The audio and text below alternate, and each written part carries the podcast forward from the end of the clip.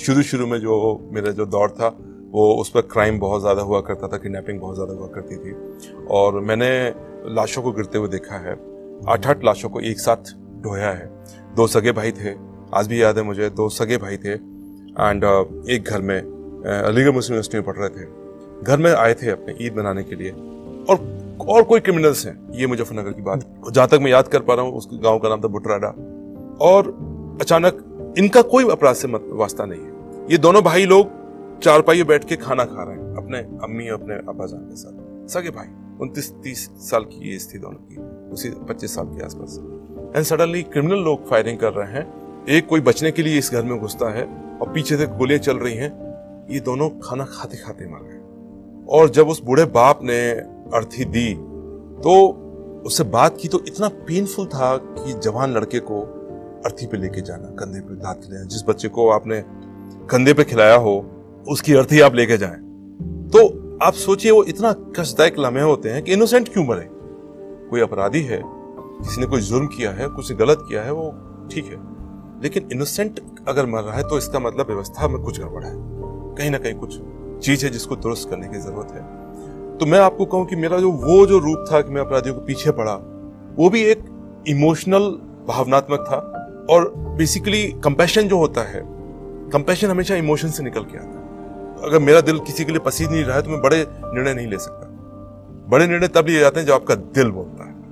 तो वो बड़े निर्णय जो लिए गए वो कहीं ना कहीं किसी न किसी कंपेशन से जुड़े हुए थे। मैंने मैंने विधवाओं को रोते हुए देखा जो आके मुझसे पूछती थी कि साहब हमारे पति की क्या गलती थी? मैं क्या जवाब दूँ? वो एक अलग तौर था। तो वो भी एक इमोशनल तरीके से चीज़ों को समझ के उसको अपने विवेक से जिस तरीके से भी हैंडल कर सकते हैं करने का, जो बेस्ट था, वो था। बस मैं आपको इतनी ईमानदारी से कह सकता हूँ, मेरे कहीं किसी काम में मैंने कोई काम अनएथिकल नहीं किया। हो सकता है काम में, पुलिस में मेरे से कुछ गलतियाँ हुई हो, हुई होंगी, लेकिन कोई काम ऐसा नहीं था जिसमें जानबूझ के मैंने कोई गलती की हो। अनजाने में तो ईश्वर से भी गलतियाँ होती हैं। जानबूझ के मैंने कोई गलती, अगर मैं कर भी दी होगी, अगर मेरे संज्ञान में आएगी तो मैं यहाँ पे आपके सामने कह सकता हूँ, हाथ जोड़ के, चरण स्पर्श करके, मत्था ज़मीन पर टेके माफ़ी मांगूँगा। युवा लड़के आते थे मेरे से मिलने, बैठ के आधा आधा घंटे बैठ के गप करके जाते थे। मतलब उनको मोटिवेट करता था तो सीधी सी बात थी कि मैं सिर्फ़ एक ही चीज़ की मेरी कोशिश रहती थी कि जनता में, देखो हम लोग जनता का दिया हुआ खाते हैं, हमारी तनख्वाह जो आती है, जनता के टैक्सेस से आती है, जो मजदूर खेत में जोता है ना, उससे जो पसीने टपकता है वो जो पैसा देता है, उससे हमारे टैक्स उनके टैक्सेस से अल्टीमेटली हमारी तनख्वाह बनती है। तो हमारी ज़िम्मेदारी गवर्नमेंट सर्वेंट की है पब्लिक सर्वेंट है हम लोग। तो काम हमारा सेवा करने का है, उस भाव से आप अगर सोचो ना तो आप देखो सारी चीज़ें सॉल्व हो जाती है प्रॉब्लम कहीं आती नहीं सारी चीज़ें हल होती चली जाती है। तो मैंने उसी विचार से सोचा, और जनता के अंदर सिर्फ़ एक मैसेज देने की कोशिश किया कि मैं यहाँ हूँ, आपका सेवक हूँ, आप मेरे से अप्रोच करो। अगर कोई चीज़ में गलत करो, आप मुझे आओ ना, बताओ करेक्ट करूँगा। उनको यकीन था कि अगर सही बात मेरे तक पहुँच जाएगी तो मैं करूँगा सही। एक छोटी सी बात थी बस ये। वही मैंने पूरा निभाया।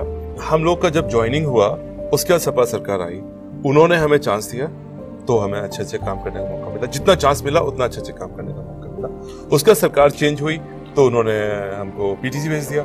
हालाँकि मैं अगर आपको बताऊँ कि मैं अपने बैच में और शायद पूरे कार्डर में सबसे कम ट्रांसफ़र पोस्टिंग मेरे हुए हैं। उसका एक रीजन है कि मुझे जहाँ ट्रांसफ़र कर दिया गया, मैं वहाँ खुशी से चला गया। उसके बाद वहाँ से कहीं और कर दिया गया तो वहाँ भी खुशी से चला गया। एक बड़ी पुरानी कहावत है, बदलाव होना ही होता है, और जिसके अंदर बदलाव नहीं होता नहीं तो डाविन ने कहा था कि चेंज तो ज़रूरी है। अगर चेंज नहीं होगा तो फिर तो आप पत्थर बन जाएँगे, जैसे थे वैसे बने रहेंगे। तो एज बढ़ती है, उम्र बढ़ती है, आप मेच्योरिटी बढ़ती है। साथ में जो मैं, मैंने जो एमबीए किया, उसका मुझे बड़ा लाभ मिला। मैं दुनिया में घूमने का मौका मिला दुनिया भर में जो वुमेन का रेस्पेक्ट है मैंने वो देखा। एंड खास तौर से मैं बड़ी ईमानदारी से सभी व्यूअर्स को बताना चाहता हूँ कि कि एमबीए का जो क्लास था वहाँ पे first time it was a coed education for me first time हमारे साथ almost thirty thirty five percent girls थी। वहाँ पे जब मैंने अपने साथ की लड़कियों को पढ़ते हुए देखा और देखा कि उनके अंदर टैलेंट उतना ही है जितना हमारे अंदर है क्योंकि ये मेजर करने का मौका हमें कभी मिला ही नहीं था बिकॉज़ कभी हम लोग कोविड में पढ़े नहीं। कभी uh, सिर्फ़ ऑल बॉयज़ स्कूल से मेरी पढ़ाई हुई। एंड रुड़की में जब गए तो वहाँ तो लड़कियाँ आती नहीं है तो वहाँ पे जो कंपैरिजन करने का मौका मिलता है वो नहीं मिला। तो वहाँ जाके मैंने इनफैक्ट मेरा इंटरव्यू है आईएसपी की साइट पे। सो मैंने यही कहा है कि कि आईएसपी ने मेरे को ये सिखाया कि इससे पहले हम लोग वुमेन को रेस्पेक्ट करते थे इसीलिए कि वो वुमेन है। जो माँ ने सिखाया कि अगर महिला है तो उसको रेस्पेक्ट करना है वो हमारे संस्कार हैं। लेकिन अब मैं रेस्पेक्ट इसलिए करता हूँ क्योंकि वो हमसे भी ज़्यादा काबिल है। ये फ़र्क मैंने कॉलेज से सीखा और अब कोशिश कर रहा हूँ उसी फ़र्क को अपने काम के माध्यम से यहाँ पे दिखाने की कोशिश करूँ।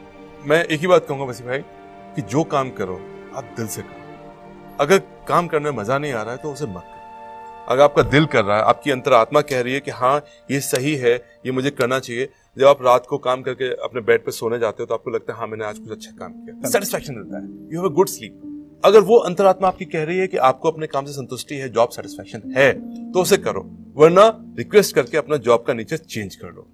तो जब मैं वो काम कर रहा था, तब भी मैं बहुत सेटिस्फाइड था, लोगों की बहुत दुआएँ मिलती थी। और आज तो कई गुना ज़्यादा मैं घरों की मदद कर रहा हूँ। पाँच लाख महिलाओं का मतलब है पाँच लाख परिवार। अगर एक परिवार में दस लोग हैं तो पचास लाख लोगों की मदद हुई है। तो जब भी वो दुआ करते होंगे, थोड़ी सी दुआ मेरे हिस्से में भी ज़रूर आती होगी।